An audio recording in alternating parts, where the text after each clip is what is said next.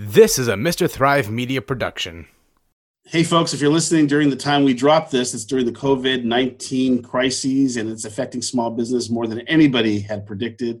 I want to let you know Small BizCast wants to be part of your community and wants you to be part of it as well. Look for resources at Small BizCast's Facebook page and smallbizcast.com and check out the episode we dropped last week about making remote work work with Dr. Jeremy Lurie. Check out the episode. Thanks. Hi, everybody. I'm Joel Volk. Welcome to Small BizCast, where twice a month I explore the lives of small business owners to dig a bit deeper and expose strengths, weaknesses, ideas, and challenges, blemishes, and all. Today's guest is Bill Salibi, network marketing expert. In this episode, Bill and I will share ideas and stories as well as some do's and don'ts you should be aware of while building your referral network. As a small business person, you will find comfort in knowing that you are not alone. Hopefully, you'll learn something while finding inspiration and ideas from the people I introduce you to, like Bill. Hopefully, you'll laugh a little too. Hot dog, it's a wonderful life. As I look back at my years in business, I remember that there are many, many times I needed a lawyer to just poke their nose in and take a look and see what they could do to help. Sometimes I just needed advice on a lease. Other times I needed to have a contract that customer wanted me to sign or a vendor wanted me to sign and I wanted someone to look at it. Sometimes I had to worry about employment law other times I needed to change my corporation, make partnership agreements, things on that level. So I'm very proud that we are sponsored by a firm that specializes in these types of things for small businesses. Coincidentally, it's called the Small Business Law Firm. Scott Williams is the principal attorney at the Small Business Law Firm. He's the go to guy for anything related to small business matters. I like to think of them as the Swiss Army knife for your business. So when you're ready, and even if you're not ready, keep it on hand because you might be ready sooner than you know. Call 855 5 BizLaw. That's 855 524 9529. Ask for Scott, mention the Small Biz Cast, and remember they're a great resource should things get ugly. Thank you, Bill, for coming. I wanted to start this with uh, something that I think that we share in common. Uh, is it better to be a putz or a schmuck? What is, which is it? So, hello, schmuck. I think neither one. To ne- be safe, neither, neither one. one. Right. So we're here with uh, Bill Salibi, who is a uh, expert in business networking, and uh, lots of experience starting networking. You started networking groups. Did, did you start Bruin Bruin Professionals? I didn't start Bruin Professionals. I was a charter member. I was a member of Bruin Professionals from the. I went to the first meeting and have been a member for 18 years in that organization. And a group leader too, right? I lead a group. I, I started the Beverly Hills group and then I became president. I was before I was president, I was the VP of chapter development. So I started the chapters and now I lead the Encino chapter. Gotcha. And then Provisors, how long have you been in Provisors? I've been in Provisors since 2005, so 15 years and I am the group leader of the what's called DTLA three in downtown Los Angeles. Do you have any idea how many people you network with? Oh, you mean how, how many people I've met, or right?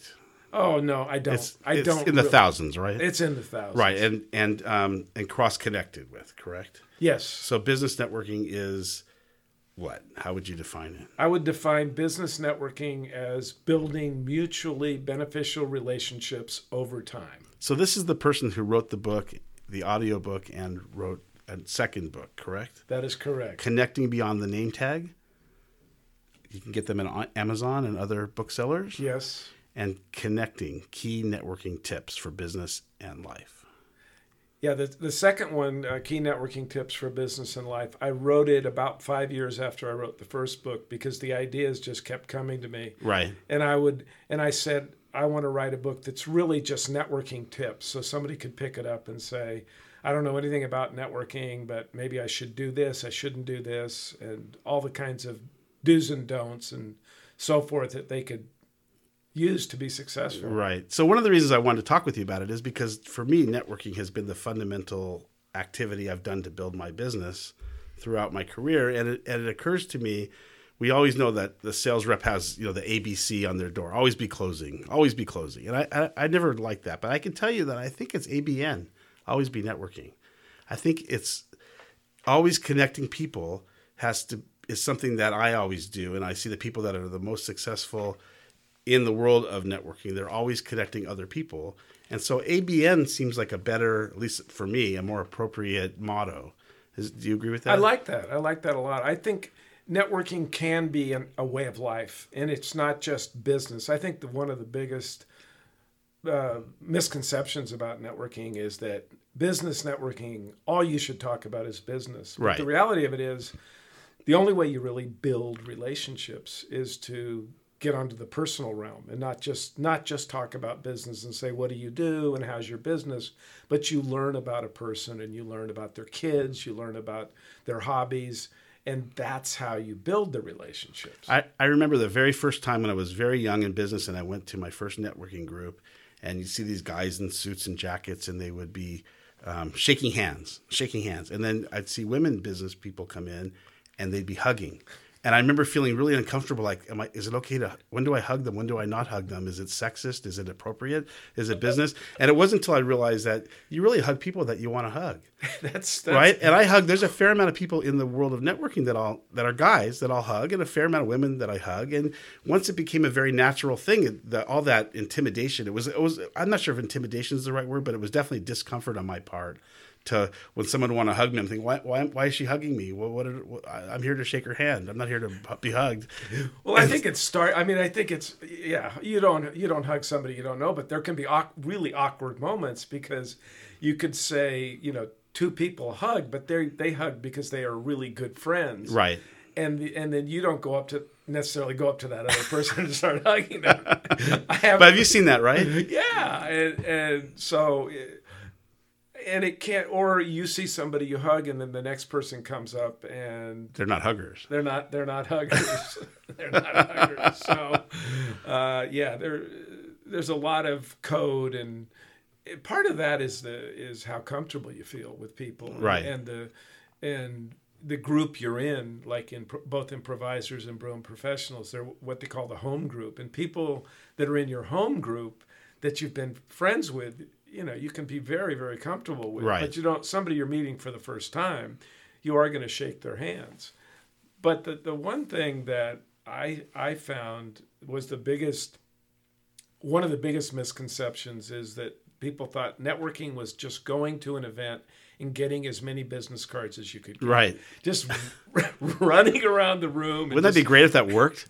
Yeah, right. Wouldn't that be great? Yeah, you Wouldn't that be awesome if that just worked? Your sales manager says to you, you know, Joel, how many business cards did you get? Ah, I got 80 cards the other night. Well, did you really talk to anybody? Well, no. Was I supposed to talk? You know, and and that's And then- another another related misconception is they they talk to somebody for a while and they say, you know, I got to mingle. Well, that's there's a certain amount of truth to that. When you go to an event, you don't likely talk to just one person, but you know it could make sense if you, if you go to more of a social a mixer, a networking mixer, a social event where maybe you just talk to over the evening, maybe you just talk in depth to three or four people. That's fine, Right. Or two people, Right. uh, especially when that conversation has a lot of value to you. And what I've said to people, because of the stage I'm at at my networking career, when I go to a networking event, often I want to talk to the people I already know. Right. I'm I'm more interested and I enjoy talking to the people I already know. It's the real conversation. Yeah, At this point, you don't want someone to say, "What do you do?" Exactly. Right. That's it. But if you're just starting, You have network- to. Somebody is just starting in networking. That is part of the process, Right. and they do literally go up to everyone and say, "What do you do? What do you do?" You know, and you Right. tell them what you do. Right. But when you already know that, then you we'll take it to another level. Right. So Any uh, any stories stand out of people that have done things that you go, "Oh my god, I can't believe I just saw that." yeah, I, I think that that I got a mingle thing Right. is, is a good example Right. of where you, you go, well, you're just you're just really going from one person to another, and you're not having any kind of any kind of conversation with the people. Or another one is when people have a have a conversation, and somebody tells them something, and they don't remember it at all. Right. So it's the difference between building on a conversation and uh, when somebody meets you and they you say, you know, do you have any kids? Yeah, I got a son named Charlie.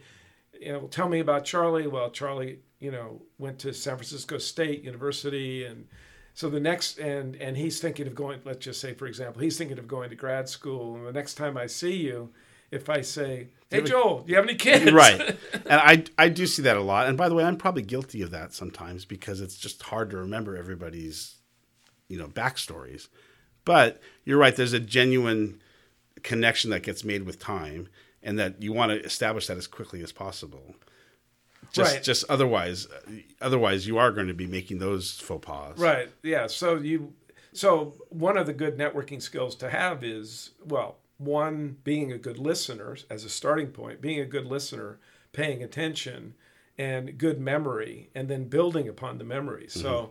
if you're doing all those things, people are going, "Wow, this person I, I like this person." And because why? Right. Because they're paying attention to me and they're Right. they're remembering my story so the next time I talk to them, but it, you're right. It's it's hard to keep track of all that. Right. I remember uh, early we had a we had a networking game early in my in my career of networking where we were supposed to uh, pick a name badge out of the basket and then do the introduction as though you were that person. And so that was a really good way to spend to get to put yourself to really understand what the other person did. And I remember somebody in the room, instead of speaking constructively about what they did, they did a caricature type impersonation of the person, imitating his quirky voice, saying kind of, you know, he this one person was kind of known for giving leads that were really poor leads, that really like really really bad leads, and he in- he basically impersonated the person and humiliated the guy. Oh my gosh! And I watched him do that really close up because it was me. Oh, And I was, and later on, I was going for the cheap laugh. I was young. I, I was funny. Oh, right. I was new to the group, and I really did. I impersonated this person. And then when we, when we walked out, I thought he'd be coming up to me going, "That was great," and he was, you know, you could tell he was contained. He was upset. Everybody else was laughing right. A lot. Yes. And that was my first, like, oh my, that was like, you gotta, I gotta filter myself. Yes. I want to be myself, but I have to filter myself. Well, that's a good com- that's a good combination. It's you you want to be real. You want to be genuine. Right. For sure. But we we need to know and, and some of this is just intuition or good emotional intelligence. We need to know what we shouldn't say. Right. and because those things can kill relationships Right. the, the wrong kind of statement uh, and very critical kinds of statements. There was there was a, a guy in a provisors group. He was a financial advisor and someone else was giving someone else who was also a different a little bit different type of financial advisor was giving a presentation and they were talking about annuities. And this other financial advisor said, raised his hand and said Annuity, annuities are a terrible product. I can't believe you'd be talking about. And he just ripped her apart. Wow. And a lot of people in that group commented on how what a jerk this guy was. Right. So Almost a bully. a, a bully, yes, but be just being negative. Right. And I so I think one of the qualities of good networking is to be positive, be encouraging, be constructive, be a positive person. Now, if Mm-hmm. Right. somebody asks you, if they've let's say they've done a presentation and they ask you for feedback, and they say, "I really want you to give me honest feedback," then I think you should give them honest feedback. But when you're doing that, you can do it by giving positives first, Right. and then saying, "But you could have done that." Mm-hmm. I heard a PowerPoint presentation not too long ago where the person rushed through the PowerPoint because she had a lot of slides to get through. And what I've learned as a teacher is even though you're doing PowerPoint, you shouldn't, just because you have a lot of slides and you have a limited amount of time, don't rush. So if that person asked me, Can you give me feedback on my PowerPoint presentation? I would say, I think you did a good job, but it, it's my opinion that you shouldn't rush through the, just because you have a lot of PowerPoints. Actually, Bill, you and I were at a meeting last week. That's the one I'm talking that, about. that that was exactly what went through my brain. Is the first there was no reason for the first five minutes of those slides to be even talked about. They were they were off point, Right. And and and they were rushing. It caused the rest of it to be so compacted that it was became right. ineffective. And I will give, I Right. will, I know that person, and I will give feedback to that Right. person. yeah, Yeah, I I was I was You were there. You know I what was I'm talking and, about. and I was thinking the same thing. Like I if if I if he asked me, I was going to tell him that. Right. Um, because I thought the same exact thing. And Yeah. at the in the beginning, I thought he was blowing his opportunity to present Right. by being so stressed about having to compress Right. his discussion. And a similar kind of thing is with with people who, when you have to give an elevator speech, Right. um, I try not to give him. I, I try Right. to ask questions instead. right? But some people do a better job than Right, others, right. And there's not one necessarily particularly right way, but because that's not really. That's only one small part of networking is what you do. But you've got to be a person in networking has to be able to say what they do in a way that other people understand it. right. That's the goal. Right. You're a, you're the better your uh, elevator speech is, the more chance somebody goes, I really get what that person does. I could make a referral to them. Or, on the other hand, if they're trying to talk about something, you go, I don't know where they're coming from or what they're doing. Well, the reason that I try not to do them is because for the last 34 years, my offering has been so vague and so broad that 30 seconds just doesn't do me any service. So I have to speak in very vague, non-specific terms. But if I had a very specific, you know, widget I sold or a very specific service I provided, it would be much easier. So I want to qualify what I just said because I'm not giving that advice to people not to give them. Right. It's just that I want to be effective. So I, I'd rather tell a quick story about something I helped, somebody I helped, or, or a solution I provided, than try to say this is what I do. Because when I say this is what I do, first of all, it's very can be very boring, and se- and secondly, it's just not specific enough for anybody to really understand it at the end. If that makes any sense. and if you're bored with it, if you're if you're bored with your presentation, you can only imagine how Right. other people are going to be. It's going to go. It's going to go down from there. okay, let's side note, no comment. Okay, carry on. right, right. So, um, yeah.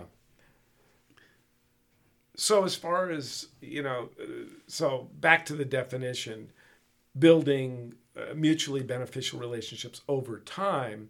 The idea, one of the big pieces of advice is if you get into networking, you're not going to get something right away. Right. It's going to take time to build those relationships, and in some cases, a long time to where you you build them and you continue to build them and then you learn you, you can even learn new things Right. from people about oh I didn't know you did that also because you're not going to get to everything but that's just part of the part of the process. Part That's- right part of the relation we we have that with our friends too. When we start talking to our friends after a long time you realize that they there's deeper moments deeper parts of their lives that you didn't necessarily know about till you get to know them and build upon the relationship. Right. So so that's no different than anything else. No different than which is why your book about business and life makes a lot of sense actually. Right, because network well, networking uh, you can have many different networks, and and most people do. You have your right say your provisors, your professional business development network, or Bruin professionals, or Trojan professionals, Right. everything you do,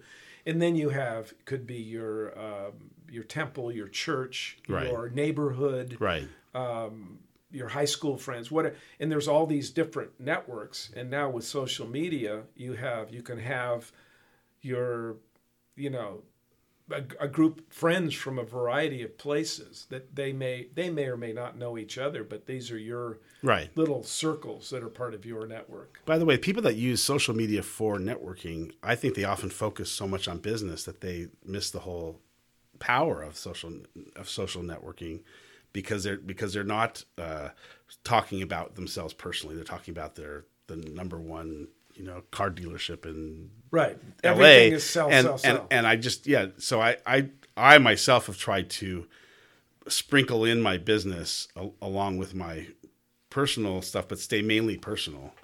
Let Yeah. people know me really personally. And I've gotten a fair amount of business through social media, but it's really more of just uh, uh, acknowledging and helping, not saying "buy from me," which is not my which is my style anyway. I'm not a here's my card, buy from me kind of business person anyway. So it fits my my personality, my personal comfort. Right, and that's well. not networking. I think one of the things to under, I mean, that people who do networking well understand it. It's not selling. Right. Networking, and and I think when you if you try and sell too much, you're going to turn people off, and that's not what's effective. Is at least within the say the provisor's framework, you shouldn't really directly be be selling. But if somebody's kind of beating around the bush and saying, if somebody, let's say, was talking to you and they said, gee, I wish I knew somebody who knew something about business machines and copiers, and you're if you're standing there, you don't say, "Well, buy from me," but you say, "By the Right. way, that is that's exactly what I." Oh, really? You know, to get it, talk to them, and they're not required to buy from you, but then you've got to build that relationship. So by inference, are you saying that if you if you're part of a sales team in a traditional sales organization, networking will not work for you? No, I'm not saying that. I'm just saying that it's to do, be too salesy in networking, mm-hmm. where it, you're just aggressively selling. So, so for example, you meet somebody, the business cards go around, and that person then begins uh, emailing you their their newsletter two times a week. Right. It's like bug spray. It repels going- you. it repels you. yes. So yeah, you know, it, Yeah. it's okay. We understand. I understand that people need to do that if they have some kind of a newsletter, but ask people and have an have an unsubscribe thing on it so that if they don't want it, if they decide after a while they don't want it, they can Opt, rid of it. opt out. Opt out. Right. yes, right. yes. It's supposed to be. It's really supposed to be opting in.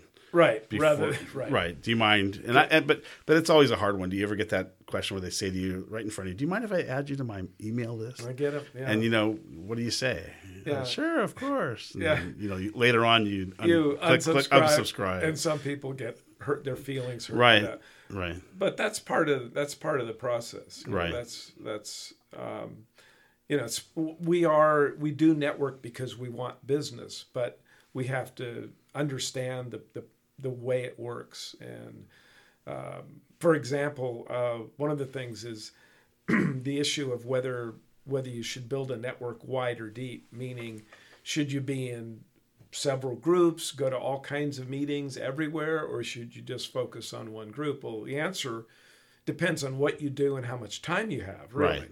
If you have almost no time, let's say you're a uh, an associate at a law firm and you're required to to bill 50 hours a week to the law firm, you're not going to be able to go to five networking meetings. You're only going to be able to go to one. So you've been Right.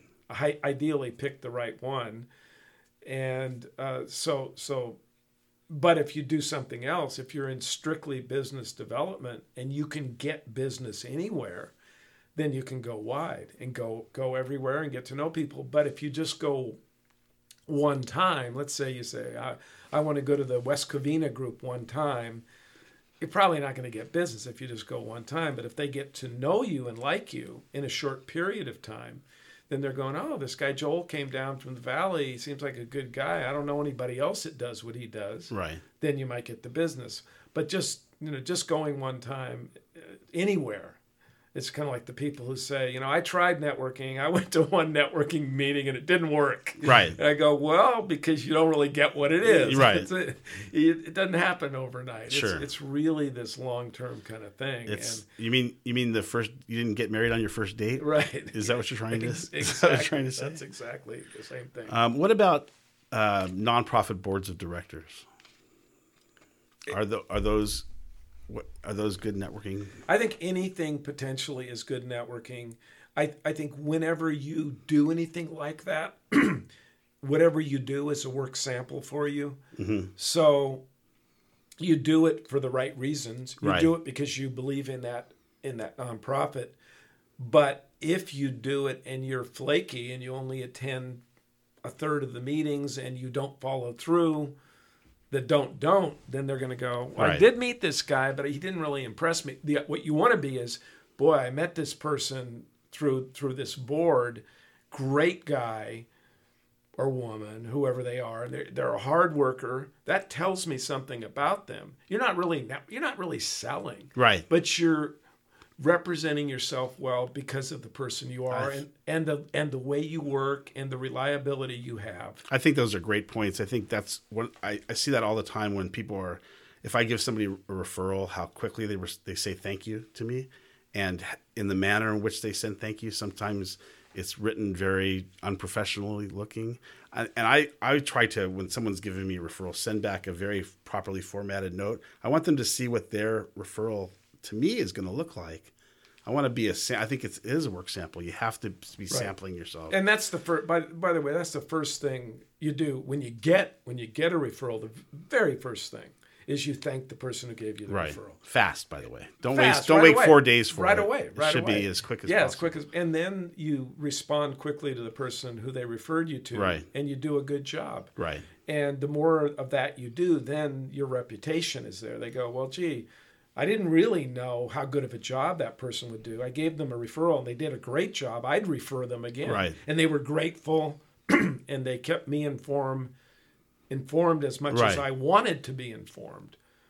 Uh, and then and then the process continues.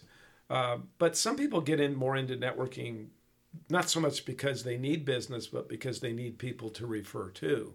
So it has a value for you know it has a value in that way where they're going. I'm not really looking for more business. I got plenty of business, but I get, I need to be able to refer people because I have to. I get conflicted out of things, or I have a very limited scope. But I get a lot of people asking me, and that's a great. That's also a great value. Right. It gives them credence. Yes. Gives them validation. It makes a lot of sense. Um, any? Uh, what about dress? What about how, how you present yourself walking the door? I think the dirtier the better. I think what you want to do is you want to rub, you want to rub. No, I, I, I think So the car mechanic that goes to the Chamber of Commerce meeting, he should have like greasy hands and shake people. right. You got it. Yeah. Yes. Then they know that he's really he's really repairing the. He's not afraid to get dirty. He's not afraid to get dirty. No, I think. Uh, th- by the way, that's really changing. Attire. I remember when I first started networking, and when I first started teaching, I would always wear a suit. Right. It was all very formal. Now, if you look around the room in a networking meeting in most areas, uh, it's probably not true nationwide or anything like that.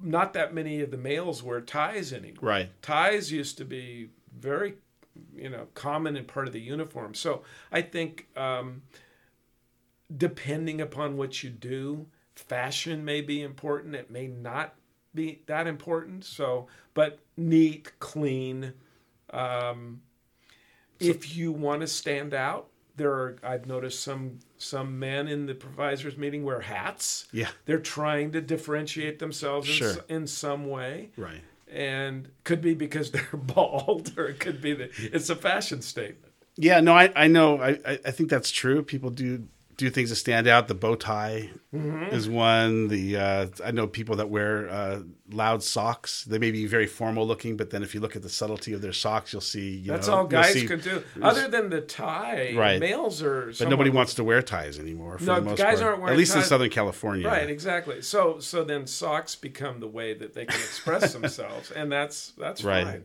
I wonder if that tradition, you know how you, if you compliment a guy's tie, he'll often give it to you. It's a tradition. I wonder if that works with socks too.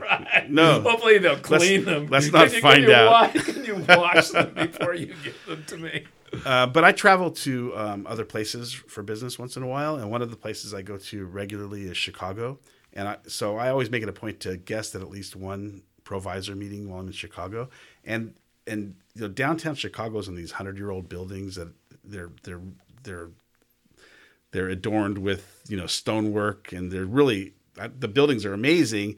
And so I always expect the people to be kind of on the stuffy side and to be a little bit on the. So I've always tend to overdrive. I always walk in and I'm wearing. That's the one time I'll wear a, a, a tie and a and a jacket and and it's still even there. It's 50-50. It's not like here where it's zero. You know, maybe it's ten percent of the people wear ties now. Right. But if I was a lawyer who was going to litigate and I want to look like a lawyer, I'm going to probably dress like a lawyer. Right, so I'd say dress appropriate. Uh, often dress appropriate for your for what you do. Like in my moving business uh, these days, I almost never would wear a tie. Right. I wouldn't need to because they don't. They're not expecting the guy that's representing the moving company to dress up. But if I go to to teach, if I go to do a present, a formal presentation Mm-hmm. for, let's say, a, a a speech where I'm getting paid for it, I'm going to wear a suit. Right. I'm going to dress up.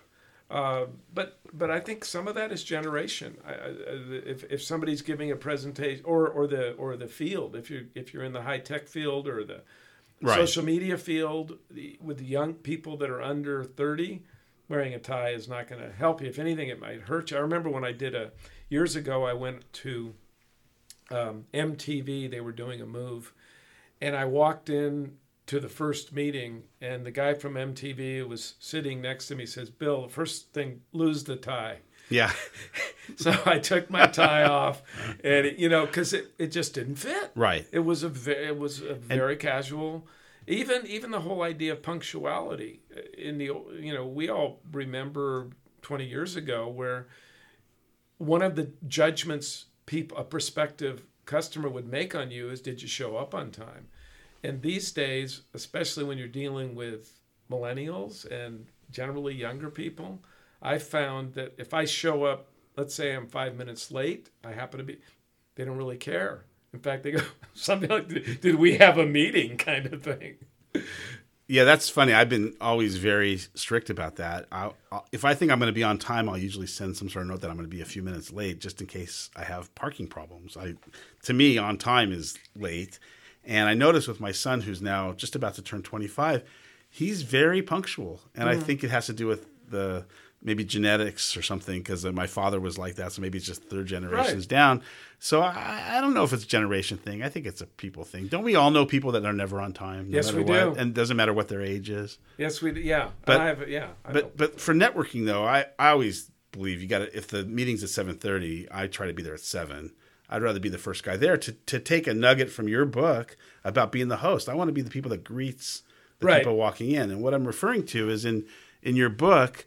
I think it's this one, right? Connecting beyond the name tag. Yes. Is that right? Yes. You have a technique. Do you want to talk about it? Sure. Well, it's yeah, the whole idea of when you go to a networking meeting, one of the ways that that you're going to feel more comfortable and you're going to see, seem like you're an integral part of that group and a really important part of the group is to show up early and actually host it in a sense is you're you're welcoming to people. You're presenting yourself as being i guess the home team rather than you being kind of this outlier. And the the converse of that is when you show up late things have already kind of started. I know in my provisors meeting i lead they're the same people are always there at the very beginning Right. and we're able and i'm always there early we're able to kind of have our little conversation and there's some some people that are always late Right. and if they show up after the meeting has started they're missing out they're missing out on all the open networking at the beginning of the meeting Right. so there is a great value to that, and also the, it, people that are more comfortable, uh, people that are more introverted and are comfortable talking with in smaller groups can benefit from getting there early, where you can have a one-on-one conversation where you're not really just in this massive group of people where you're going around and talking a little bit to everybody, but you're having more intimate conversations with people. And that's been one of the one of the questions. People go what if i'm not you know what if i'm not really extroverted? What, i'm not really comfortable in a big group. Well then work in smaller groups of people. Right. I mean, I, I would describe myself as an introverted extrovert. I come across extroverted, but I really am introverted. And so there are times that walking into the meeting is a little bit more difficult for me than I would like to admit. Don't tell anybody. so putting myself in the in the position of the host, saying things like, "What brought you in today? What brought you to this group?" How, what, asking questions that I might ask if you were coming to my home for the first time and I'm just meeting you, has helped me kind of bridge that. And by the way, it's like a five second barrier Right. because once you once once I get past that five seconds of discomfort, then I'm myself and I'm fine and I'm perfectly comfortable. It's just that moment that I Right. need a little help with every once in a while, and remembering that technique has been very helpful to me. I once took a class that I wish I could find the teacher and thank her. It was called Acting Techniques for the Business Professional. And it talked about controlling your voice. It talked about mirroring posture a little bit. It talked about creating uh, awareness of people's space. And we, I, I, I think one of the things we've seen in provisors or other types of networking groups is there are some people that don't respect that personal space. they're close right? talkers they're I've- close talkers yeah, I've backed up to many a wall, or backed you up to. keep, Ma- you keep going you keep backing up And what's you worse is if the you- wall they keep going they keep moving in closer have you ever backed into somebody who's got a cup of coffee in their hand? i haven't but I've, I've thought about I've had many a close call Yeah. because I, I find myself backing up when people are a little too close to me. And I, I think that's that happened. And, and so that this this acting class I took, it was just a one day seminar really. has stayed with me for many, many years. and I'm sure I use it in those situations when I feel like I need to a little bit of help communicating properly or just being my, Right. being myself. Yeah. So it's funny. I'm using, taking an acting class to be myself. But Right. you go, A little, yeah. little irony to that is a good- ponder. yeah and then you know then the whole the notion of you know what you talk about and then in fact when you do think when you really do have to mingle you go i've talked to this person i mean the reality of it is you're talking to somebody maybe that you don't want to talk to as much as you might want to talk to someone else Right. but you want to be polite Right. you know, one technique, people go, what do you do when you're talking to somebody that, say, monopolizes a conversation or you're kind of done talking with them mm-hmm. and you want to talk with someone else? One technique is if someone else comes over, if you come over, I'll say, Joel, I'd like you to meet. I'd like you to meet Susie over here, and then as soon as you start talking to Susie, then I can move away. But Susie doesn't realize Yeah. that the reason I've made that introduction is so that I can extricate myself from her barrage of of uh, words. I, I Is there a moment of poor Susie as you're walking away? no. No. It reminds me of a, a friend of mine, a friend of mine who is a, a noted talker. He's a real he's a real yipper, and uh, but when we were at, when we were undergraduate at UC, undergraduates at UCLA, he remarked that the quiet guys would get all the girls, and he his one of his classic comments was, "I always wanted to be the quiet, mysterious type." But I couldn't keep my mouth shut. and he's a screenwriter, and he actually used that line. That's a great line. He used that line in. He wrote the the movie The Great Debaters. Okay. And he used that line. One of the characters in the in the movie used that line. But that's a really important element of networking is how much you talk and how much you listen. Mm-hmm. And it's really important to be a good listener. To be and what does that mean? It's your your you're general you're interested in people, you're curious about people. But when it comes to you, when they say, "Well, what about you?" you you have some things to say. So Right. you're not only interested, but you're interesting. And that combination. And that's hard for a lot of people. It's Some hard. people are one, but not the other. Right. They're very interested, but if you say, "What about you?" It's like they don't have anything to say. Listen, my parents brought me up to not brag, Right. right? And I always think about this when I'm watching politicians doing an interview. Mm-hmm. Their whole job is to brag. Right. It would be so counterintuitive to me to stand there and see all the wonderful things I've done and do uh, right. because of the way I was brought up. And yet, that really is our job for a moment, as long as you don't overdo it. And I think as you're you're saying that there's people to come to mind that are the that dominate a conversation. they dominate a conversation or there is braggadocio about you don't have to really brag Right. to get across that you're good at what you do there are ways there are, there are ways to do that where you know there's a genuine humble posture that you're taking but still in the in the context of it people are saying wow you're you're what you're accomplished but that's the same thing I've said many times I would much much rather other people would say if I am good at something, that I'm good at something. I may even be a little embarrassed by that. Sometimes I am. If somebody really pours pours it on too thick, I'm I've going, had that. okay, well, I, yeah, I, I'm good, but tone it down a little bit. Yeah, I've had that. I I I once gave a referral to somebody, and in in our in our provisors world, we do testimonials when someone gives you a referral. We could talk about. I want to talk about provisors, and sorry, I want to talk about testimonials in a second and how to properly do them. But I remember just flippantly saying to him, "I'm going to give you this business, but I really expect a good testimonial," and I- that's just me being, you know, smartass. Okay, Right. and so he called me up the night before the provisor event and said, Are you going to be there tomorrow, aren't you? And I said, Yeah. And he goes, Okay, I'm going to give you a testimonial. And then he laid it on so thick that I wanted to crawl under my chair. It was, He took you literally. It, was so embarrassing. Yeah. That I and I would never want to be that effusive about myself. It's Right. You would never do it. I would never do it, and I don't believe it either. So the part of it's just my own, you know, inferiority complex. But Right. but I was thinking, who's he talking about? But he laid it on so thick that it was it was really embarrassing. I think. Mm. So let's talk about testimonials. Well, that is a part of the the one of the things that happens in improvisers. I think it's important. I mean, you know that you do the, the one thing is when someone refers you or introduces you or does a great job for you, it is very important in that environment because that's a part of the environment, but it's also just good manners that you thank them. The important thing is that the the testimonial is much more about the person that you're thanking than it is about you. So that's the so that one you you you so that, say that again. Say it slower so people get it because I think that's the part that people Okay. forget sometimes is to Okay, so the, the most important thing about a testimonial is that it should be much more about the person who you are thanking than it is about you. So a testimonial is not just another opportunity for you to talk about yourself. It's really an opportunity for you to genuinely not only thank the person who made a referral, who made an introduction, who did some work for you, but also by that thanks, you have then really kind of done an introduction for them. So you've told the crowd that's listening, this is what Joel does, this is what Bob does, this is what Sue does.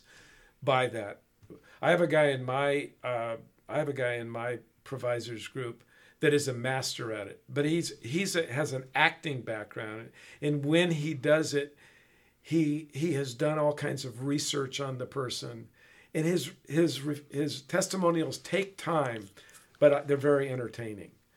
And when he first actually when he there's kind of a story to it. When he first did the testimonial i was kind of uh, i was leading the group and I, we were kind of in a hurry. And he starts into it and i says can you kind of move it along a little bit? And he was totally flummoxed because he has this whole routine he wanted to do and i could tell he was very upset with me at that time he wasn't he was just a guest in my group so here's a guy david guest in my group goes on and on about a testimonial. I cut him off. right. I'm sure he thought about me, Bill's a real jerk. And I probably thought about him, this guy can't shut up. Well, it turns out we ended up becoming good friends. He ended up joining my group. And instead of cutting him off, I look forward to his Right. testimonials. But but he's unique because he really, I mean, it, for him, it's like he's writing a, scr- a script Right. for this testimonial, whereas other people, they're just getting the point across mm-hmm. that this person thanked me. I'm very thankful that they, I mean, this person did something for me. I'm thankful to them, and this is what they do. Right. Right. So those are what I, that's what I think. So when I, when I think of testimonials, and uh, by the way, we keep on talking and referencing provisors, but hopefully people will be listening to this that don't know what provisors is. So provisors is a is a networking group that spans how many three thousand members or so. 6,000. That's what I said, So- 6,000 members. Just like you were saying. As, as I was, I don't saying. mean to correct you. and but- we have no uh, financial interest in provisors at all. It's just an organization we both we met each other through, and we are both belong to, and they have different chapters, and you can guess the different chapters. But testimonials, just casually, are really helpful too. When I'm giving somebody a testimonial, just because I happen to run into a third party and we're together, that that's also a form of of important networking, frankly. And so I, I don't want to just focus on the testimonial and the model of the provisors because people may not know what that means. Right. Yes, I think you're right. Yeah, it can. It doesn't. You don't have to be in provisors to. Yeah, to give a testimonial. Right. It's, it is a really important principle and and way that you show thanks, but you also highlight. You make that that person look good, and you know your own your own profile can increase. Um, I think it does. I think I think by if if you're judged by who you associate with, when you do business with people that are of a high repute, it gives you by association also a, an image of being of high repute. And so you have to treat them very well. Right. You have to really deliver the product well. You can't just be, you know, the, the facade. You have to have Right. some some substance to what you do professionally. So do your best work for those people. And by the way, that doesn't mean you never have a problem. It means you solve the problem better than anybody else. Well, yeah, I think that's an important thing. Yeah, it's like I tell people about the moving business. It's when I'm really being candid with them. I says it's an imperfect one. I don't do the work. It's an imperfect business, but I can tell you that not everything goes perfectly, and when it doesn't, I'll solve the problem. There's been cases where people have called me and said, I've, "We've got a problem here," or you know, cases where something really did go south. We got a problem here, and they go on and on about how upset they are, and I say, "I I'm sorry this happened, but um, we kind of need to get off the phone so I can solve this. I do it in a polite way. Right, right. We have to get off the phone so I can solve the problem. Right. I hear you. By the I way, I re- you probably read this article too, but there was a priceless piano. Did you read this? There was a there's a concert pianist that had a priceless piano. It's a one of a kind piano that she traveled all over the world with, and she only used one particular moving company to move it, and they dropped it, and they had to ship it back to Italy where it was being made for the piano maker to say, "I'm sorry, it's beyond repair." And when she was so brokenhearted because it was such a part of who she was professionally and actually personally, that piano was had the had a, the touch and gave her the mm-hmm. gave her the nuance for the feel, and it was just when she went on to describe it, it's like she was describing a, a, a, a, you know a sister, okay, mm-hmm. like a, a relative. She refused to name the moving company because she said it was just a mistake.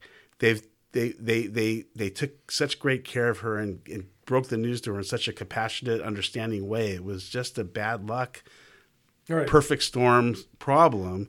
And she didn't blame them at all, even though her career is really on hold until another piano can be made that's com- uh, comparable to it. And I and I and I thought I thought about that as a, a business lesson for all of us because I, like you being in the copier business where we're we're taking technology, digital laser technology of a precise nature, and we're putting it on networks, and there are no two networks that are alike. Our checklist for from order to installation is about 80 items long.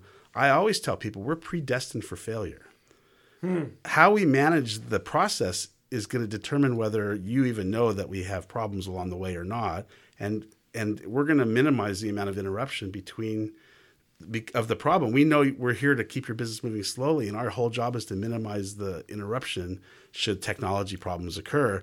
But we know technology problems are occur going to occur. That's just the nature of what we do. So it sounds very similar to how you Right. manage it. And i've had that conversation many times with as well saying i'm I, i'm sorry i have to go now to solve this problem Yeah, so, but I, I, don't, I try not to talk too much about what might occur negatively. But I, but I, I think people, some people are more understanding than others. Right. And some people, when you you apologize, you go, "I'm I'm really sorry. Um, let me fix it.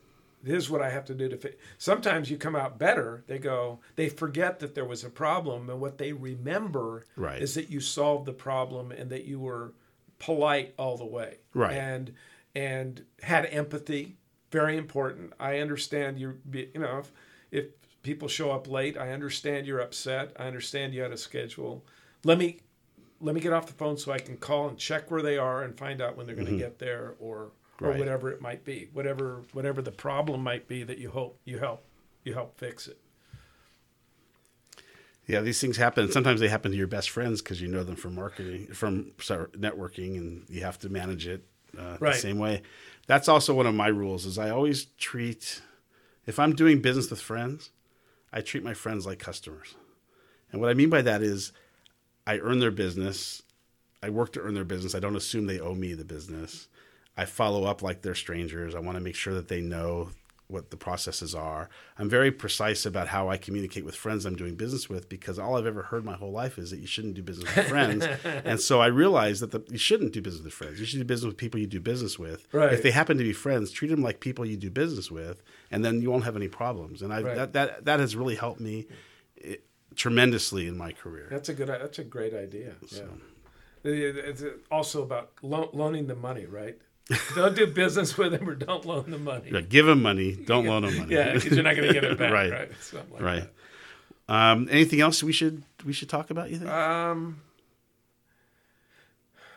mainly, mainly that uh, networking is a is a process of of making connections. But the the lead word in both of the books are connecting. Right. Is that uh, it's it's more than just being likable and have them trust you, but I think people who make a connection, some kind of a connection with other people, are the ones that people remember and the ones that they feel not that they owe them business, but they like them more because they've really made a connection with them.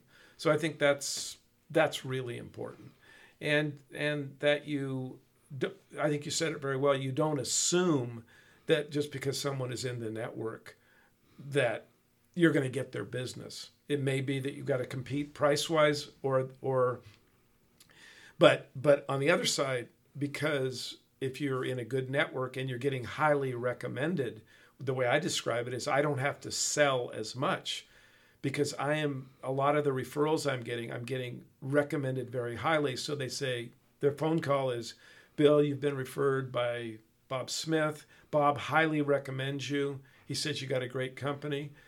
So I'm not then I don't spend a lot of time trying to convince them how great my company is. I just Right. by everything I do, I try and prove that I, I I'm responsive, I'm willing to negotiate various kinds of things, and uh, I want I do want their business. Very good. How do we get a hold of you? The best way to get a hold of me is probably email is probably the best way. And And my, what's your email address? my email address is wsaleeb at gmail.com. It's So- W S A L E E B at gmail.com. And what about? And you want to be contacted for your books? Yes. The books they can get, uh, mainly I'd want to be contacted if they're interested in uh, me talking to their group about networking. I do a lot of that kind of thing, all kinds of groups. Or if they're interested, if they say on the moving end, they're interested in asking me questions about moving, or they actually have a corporate relocation that they need someone who has expertise to handle. Well, as someone who's used you and referred you many times over the years, you've always made me look good. You made me look good to clients that I've referred you to. You've made me uh, look good to my wife, who I referred to. And I think, if I'm not mistaken, um, yes, I know I'm not mistaken. You uh, did some preferred work for, a, for one of the camps that burned down during the fires. You moved a lot of office furniture from one of our old offices as a donation to them, and I think you took great care of them, and that made me look good too. Those are always, you know, when so when you refer somebody out. You, your own reputation is affected by Yes. it, and I really appreciate that you've been very good to me by taking great care of the people I've introduced you to. the The books are connecting key networking tips for business and life, and Connecting Beyond the Name Tag. Both of them are excellent books. I encourage anybody to read them. Go on Amazon.com and, and get one right away and give them out to gifts to your clients, by the way. That's a great way to network is to give books of uh, value to your, your network. Well, thank you very much, Joel. I, I really appreciate one. I appreciate your friendship. I Thank you. appreciate all the referrals, and I appreciate this opportunity because I like talking about this stuff with the goal that it can help some people. And Well- if they want more, if they say, "I'm really learning this process and I'd like to learn more about it," I'm I'm it, it makes me happy to be able to help them in any way I can. Well, it shows you're very genuine, and that's what comes across. And thank you for being on the podcast with me, smallbizcast.com. Please give us your feedback. Uh, that's where you can learn more about where Bill is. That's where you can see his contact information. So, www.smallbizcast.com. That's where we want you to, to pipe in and tell us what you want to hear and who you want to see. And um, I also want to thank our sponsors. You know who they are? Mercury Document Mercury Imaging. Document imaging. Mercury, yes. yes. 37 years of business technology featuring Xerox products. I've been associated with them almost the whole time. And I'm very proud of our company, the service we give. And um, I'm proud that uh, we are sponsoring the podcast. However, we're also looking for other sponsors. So if you know anybody who thinks that they would benefit from talking to business people in business, please have them email me. It's pretty reasonable. Thanks very much, Bill. Really appreciate it. Thank you, Joel. It's been my pleasure. Take care. Have you ever asked yourself what business you'd be in if you weren't in your current business? For me, one of the possibilities would be marketing and advertising. I've just always loved it. I've loved clever slogans. I've loved campaigns that make me smile and laugh. I love the ones that you think about when you were kids. So, next week's guest is Cliff Scott of the Scott Group. He is a marketing strategist, a veteran in the advertising and marketing business, and he makes his living by consulting on strategies that create behavior changes among people, especially during these times when marketing is changing so dramatically. That which used to work doesn't work anymore, and new mediums are really what do work, but they have to be done just right. So, uh, here's a sneak peek at next week's discussion with Cliff Scott. So when I talk about branding, for me, branding is about creating a personality, creating a memory of the products and services that are being offered by the company, which is essentially the brand. Right. Because because these days customers and non-customers and consumers, whether it's B2C or B2B, it doesn't really matter. They they don't have necessarily a, a strong image of what this brand is all about. Well, I hope you'll agree that Bill was a great guest and we had a great time. Hope you enjoyed yourself too. I want to thank you for listening to the Small Bizcast. Hope you'll follow us by giving us likes on our Facebook or Instagram page. Or if you have business questions or are thinking about sponsoring your show, reach out to me, please. JV at jovopro.com. We want Small Bizcast to be a big part of your life, so go to our website at smallbizcast.com. Take a look at our sponsor pages, and remember, hot dog, it's a wonderful life.